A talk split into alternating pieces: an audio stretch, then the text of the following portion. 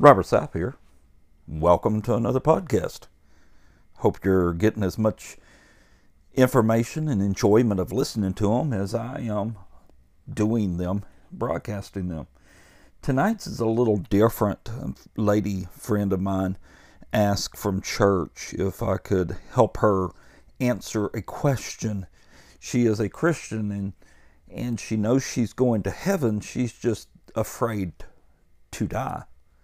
And she was wanting me to pray about it and seek the Lord's advice to see what He would have me to tell her. So, this is what the Lord laid on my heart. Psalms 23, verse 4 Yea, though I walk through the valley of the shadow of death, I will fear no evil. For thou art with me, thy rod and thy staff, they comfort me. And that's from the King James Version. These words have been quoted and used for centuries at funerals, deathbeds, on the battlefields, all over the land.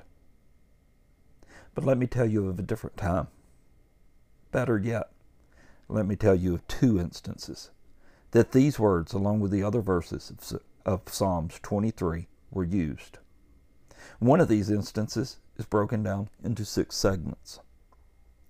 My mother in 1953, 1955, 1957, 1960, and 1962, and again in 1965, spoke these words as she delivered her six children. During her labor and intense contractions, she quoted Psalms 23. The Lord is my shepherd I shall not want. He maketh me to lie down in green pastures. He leadeth me beside the still waters. He restoreth my soul. He leadeth me in the paths of righteousness for his name's sake. Yea, though I walk through the valley of the shadow of death, I will fear no evil. For thou art with me, thy rod and thy staff, they comfort me. Thou preparest a table before me in the presence of mine enemies. Thou anointest my head with oil, my cup runneth over. Surely goodness and mercy shall follow me all the days of my life, and I will dwell in the house of the Lord forever. And the other time that these words were used was as I lay in the hospital with a shattered right wrist, in some pain, with the medicine not working. As a matter of fact, the medicine given to me had the opposite effect than what the doctors had desired. It had not relieved my, pain, my pain, but had plummeted my blood pressure to the point there was genuine concern regarding my health. In times of great pain that ended in joy for my mom, she used these words for comfort and reassurance that the Lord would not leave her or forsake her. She realized that she was giving birth to life, a living soul that she carried for nine months and was about to make an appearance. And she needed the comfort, the assurance, and just as David had walked through the physical valley, not sure of the outcome, my mom also walked through a valley, praying that she and her child that was about to be born would be born with ten toes and ten fingers healthy, and would help to complete a circle of life that had begun on June the 8th, 1952, when she and my dad was married. While I lay in the hospital, I remembered that God had given comfort to my mom in her battles giving birth. I decided I would seek that comfort. I was not sure of the outcome. But I was sure of one thing. My mom was still teaching me and helping me even though she had passed into eternal life four years earlier. The physical outcome in any of these instances were not certain, but the spiritual battle was sure. That outcome inevitable. To be absent in this body is to be present in the Lord. You say, what does this have to do with the fear of dying? Well, yeah, that's a lot. And then again, maybe not so much. Psalms 23 is used for comfort in times of hardships and grief. But what if I told you there was a valley of death? A physical valley of death in Israel. An actual physical location that is referred to in ancient times as the Valley of Death. And what if I told you that you had probably heard and read of this valley often, but you may not have understood its significance to having fear and a blank and bleak future? The valley in Israel that in ancient times was sometimes called the Valley of Death is the Kidron Valley. The valley's name means ashy and dark colored, almost the color of sackcloth. Sackcloth is used in the mourning and grieving ceremonies. It is where the poor people were buried. And it is this valley that David crossed through as he fled from his son Absalom when Absalom tried to seize control of the kingdom. David crossed this bleak valley, not sure if he would ever come through there again, either as king or even as a living person. It is also this valley that Christ walked through from Jerusalem to the Garden of Gethsemane prior to his betrayal and arrest. Judas Iscariot probably tra- traversed this valley as well. It is this valley that David is writing about in the Psalms. However, there is a brook in this valley. The brook flows past the Temple Mount and Mount Calvary. In ancient days, the waters from the Kidron Brook was used to water and irrigate gardens, and people used this water to sustain their livelihood and their lives. So out of bleakness comes life. Out of the valley of death comes newness. However, in Jeremiah, this same valley is no longer associated with death, but set aside for God's glory and His use forever. From death to eternal beauty and glory. Jeremiah 31, verse 40 and the whole valley of the dead bodies and of the ashes, and all the fields unto the brook of Kidron, unto the corner of the horse gate toward the east, shall be holy unto the Lord. It shall not be plucked up nor thrown down any more forever. As we near our valley, and none of us knows when we will get there. We just know that as we age, we get closer to our valley. We have a natural tendency to wander, to question what will happen.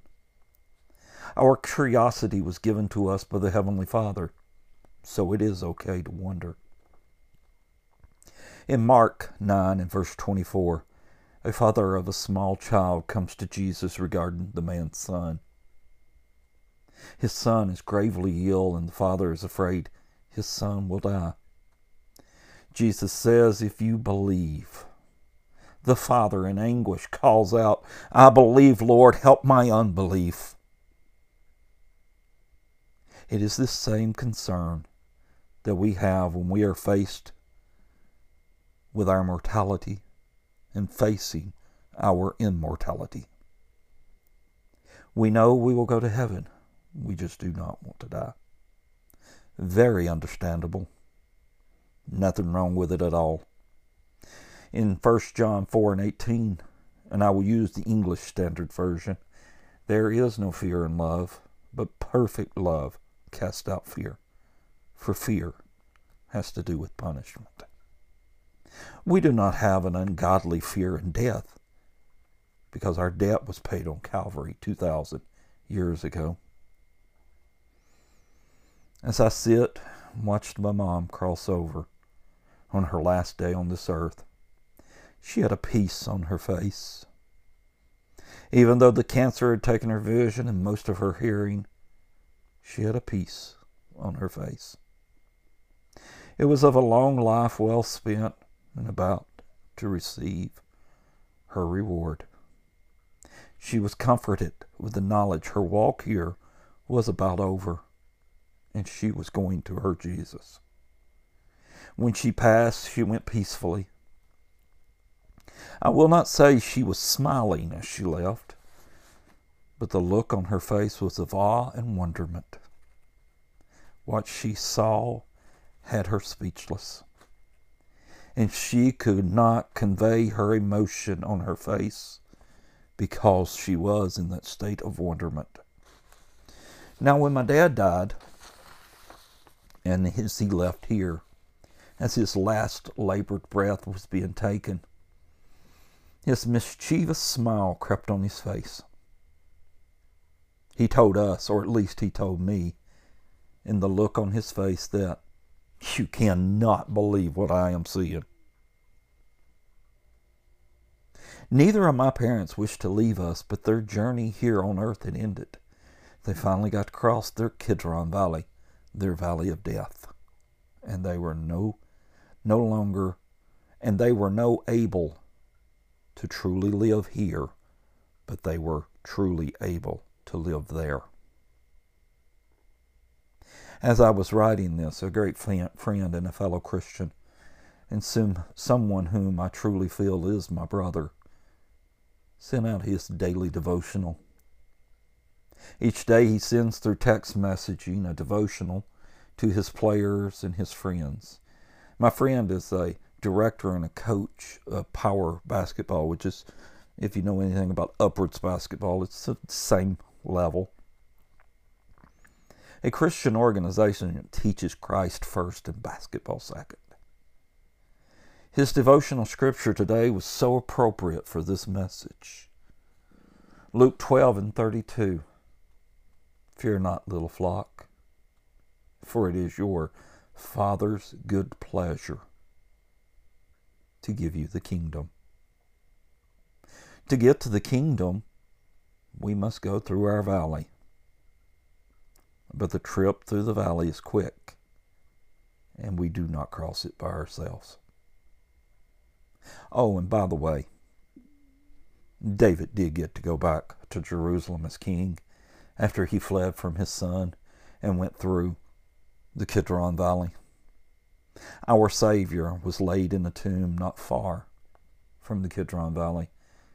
Possibly could be even on the banks or in the valley. But he did not stay there. Our valley journey is short, but what lies on the other side makes it worthwhile. The Kidron Valley is used, or was used, to bury poor people along the banks. Another reason why it was called the Valley of Death. And it was through this valley, as I said, that Christ walked through.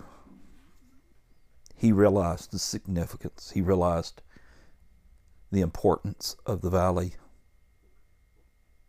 And it was a journey he was willing to take for us. Yea, though I walk through this valley of the shadow of death, we do not know when death is going to come calling. We have to be ready at any given moment to be ready for death. But death is not something to be afraid of, it's not something to be scared of. But I will also say it may not be anything to look forward to because we will leave loved ones, we will leave friends. If you've been blessed like I have and you've got two wonderful children that's given you seven beautiful grandchildren, you want to stick around and you want to see those kids grow up. I often say that I can die happy now that each of my two children have had children just like them.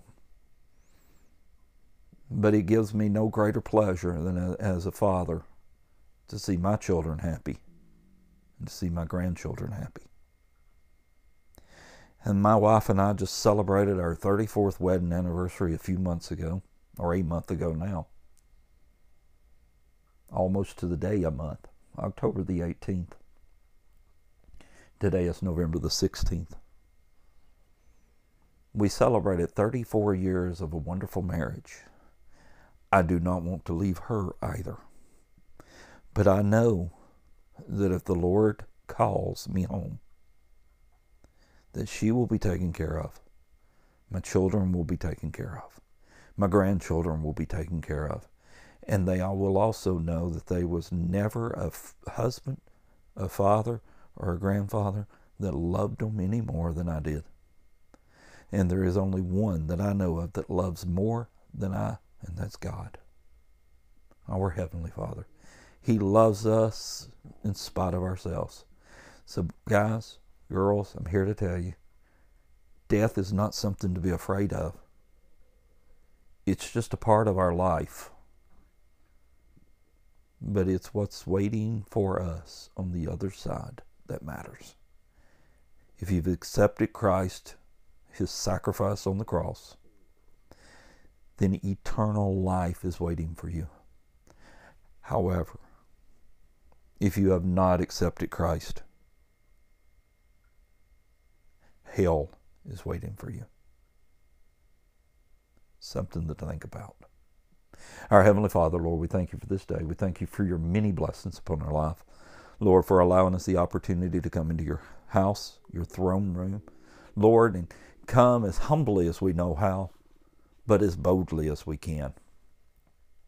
Asking in your name those things that we have need of, not necessarily those things that we want, but those things that we have need of.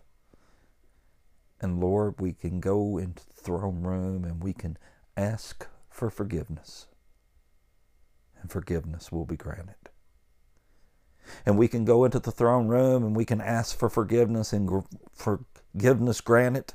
In eternal life is the gift that we receive. And we thank you for this. We thank you for your many blessings. We thank you, for, Lord, for allowing the opportunity for the technology to be used in the cases and the way that it's being used.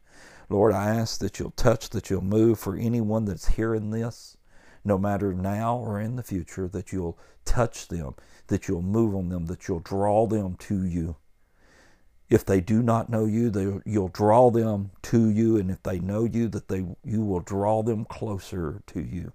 And in this we pray, Jesus' sweet and holy name. Amen. Guys, be good to one another. Take care of one another. And until we speak again.